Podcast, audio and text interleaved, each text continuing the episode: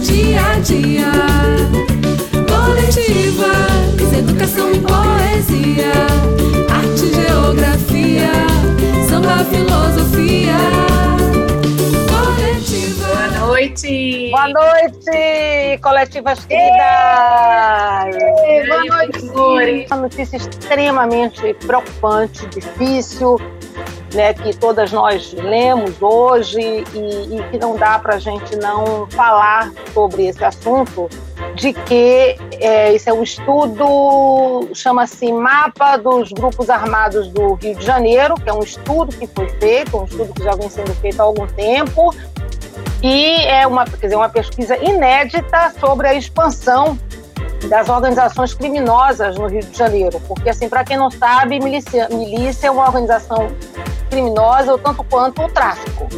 E num país, numa cidade, desculpe, onde nós temos 6.747.815 habitantes, que esse é o nosso número na capital do Rio de Janeiro, nós temos 57% da cidade dominada pelas milícias.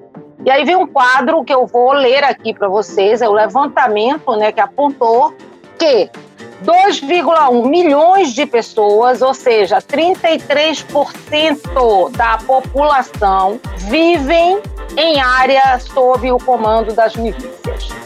Depois você tem 1,1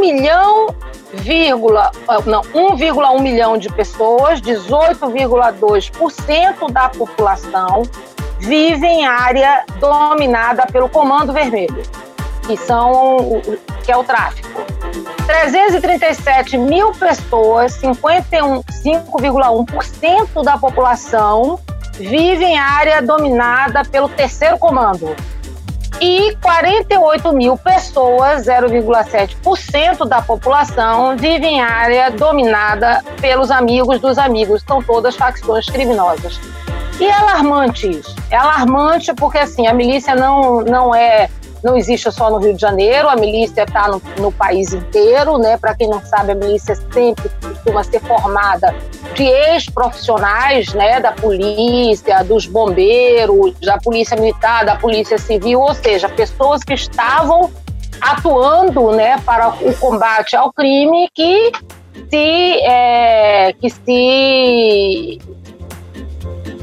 vão, né, para o lado da criminalidade. Então, isso é uma notícia muito triste, né?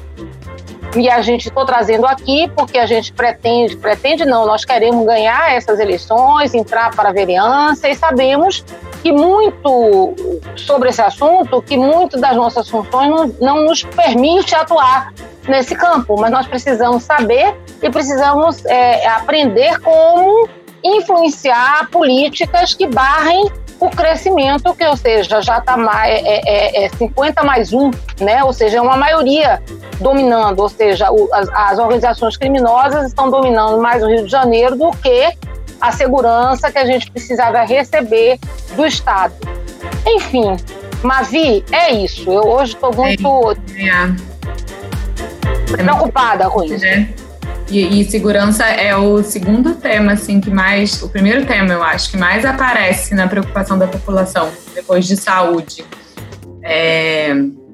Mas, enfim, foi o que você disse, né? Na verdade, a atuação municipal é limitada nessa área, né? Primeiro porque a Constituição Federal, quando fala de segurança pública, fala que é dever do Estado e elenca lá diversos órgãos, só que todos estão sob o comando da esfera federal ou sob o comando da esfera estadual.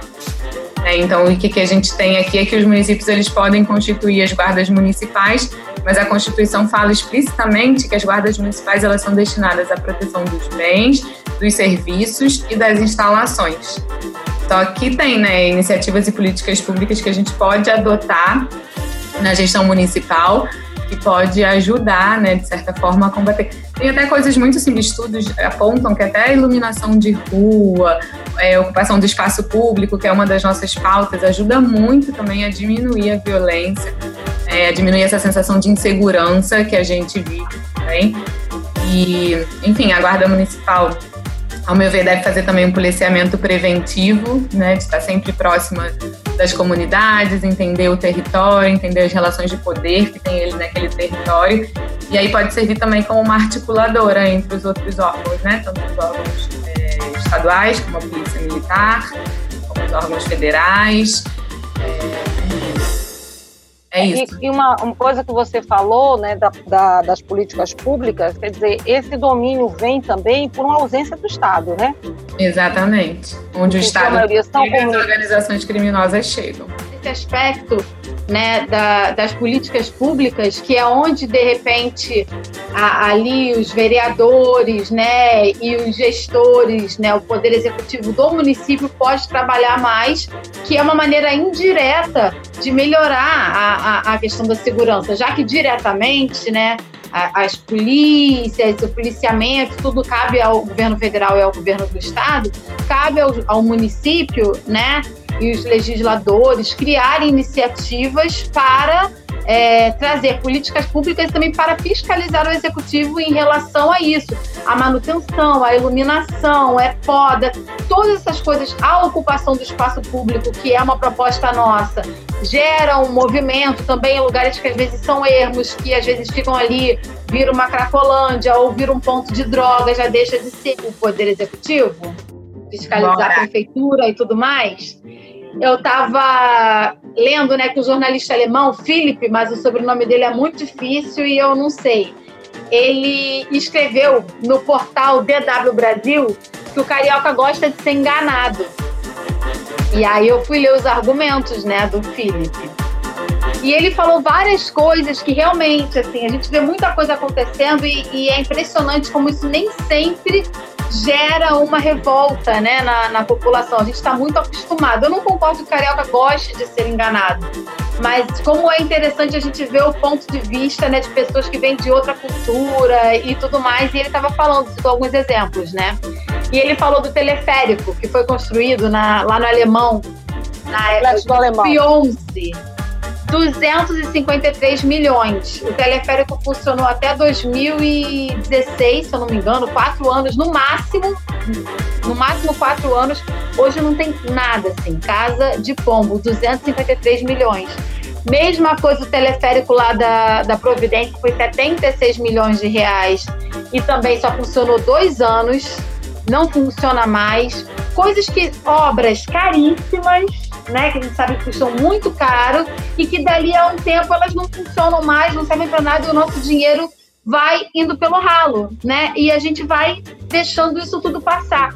E aí ele falou sobre a ciclovia Tim Maia, que não chegou nem a 1/3 do que era para chegar, porque 3 meses depois né, da sua inauguração teve aquela tragédia, né? Então foi uma obra que não foi tão feliz assim, custou 45 milhões até o momento. E aí citou vários exemplos da SEDAI, que a gente tem problema hídrico, fala da Baía de Guanabara, porque sempre a gente está falando de tratar a Bahia e nada, fala da internet ruim, e aí ele termina falando que em cidades normais, e aí o normal aí, não quero levantar polêmica, mas, né, a gente está falando de uma pessoa que tem uma outra visão e que vem de um outro lugar, isso geraria uma série de protestos, de processos, e que aqui no Rio não, ao contrário disso. E aí eu achei interessante e oportuno ele falar isso num momento que a gente está em campanha eleitoral, que ele falou que a gente continua, inclusive, votando nas mesmas pessoas, né?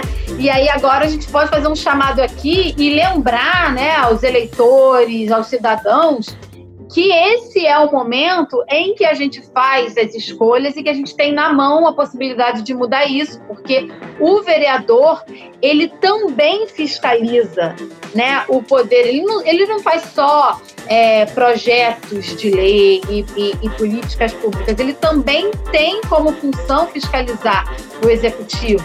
Saber o que está fazendo naquela obra, para onde é que aquele dinheiro está indo, por que aquilo ali não está funcionando, por que gastou tanto e hoje não funciona mais, né? A gente fala muito de promessa, porque promessa realmente dá voto, mas a gente tem que lembrar que uma fiscalização efetiva também é feita pelos vereadores. E aí, vote 18777, coletivas 7 para cobrar. 7 mulheres, meu amor, cobrando, fiscalizando o executivo. Vamos trabalhar, né? Vamos! Coletivas, economia criativa. Coletivas, mobilidade dia a dia. Coletivas, educação e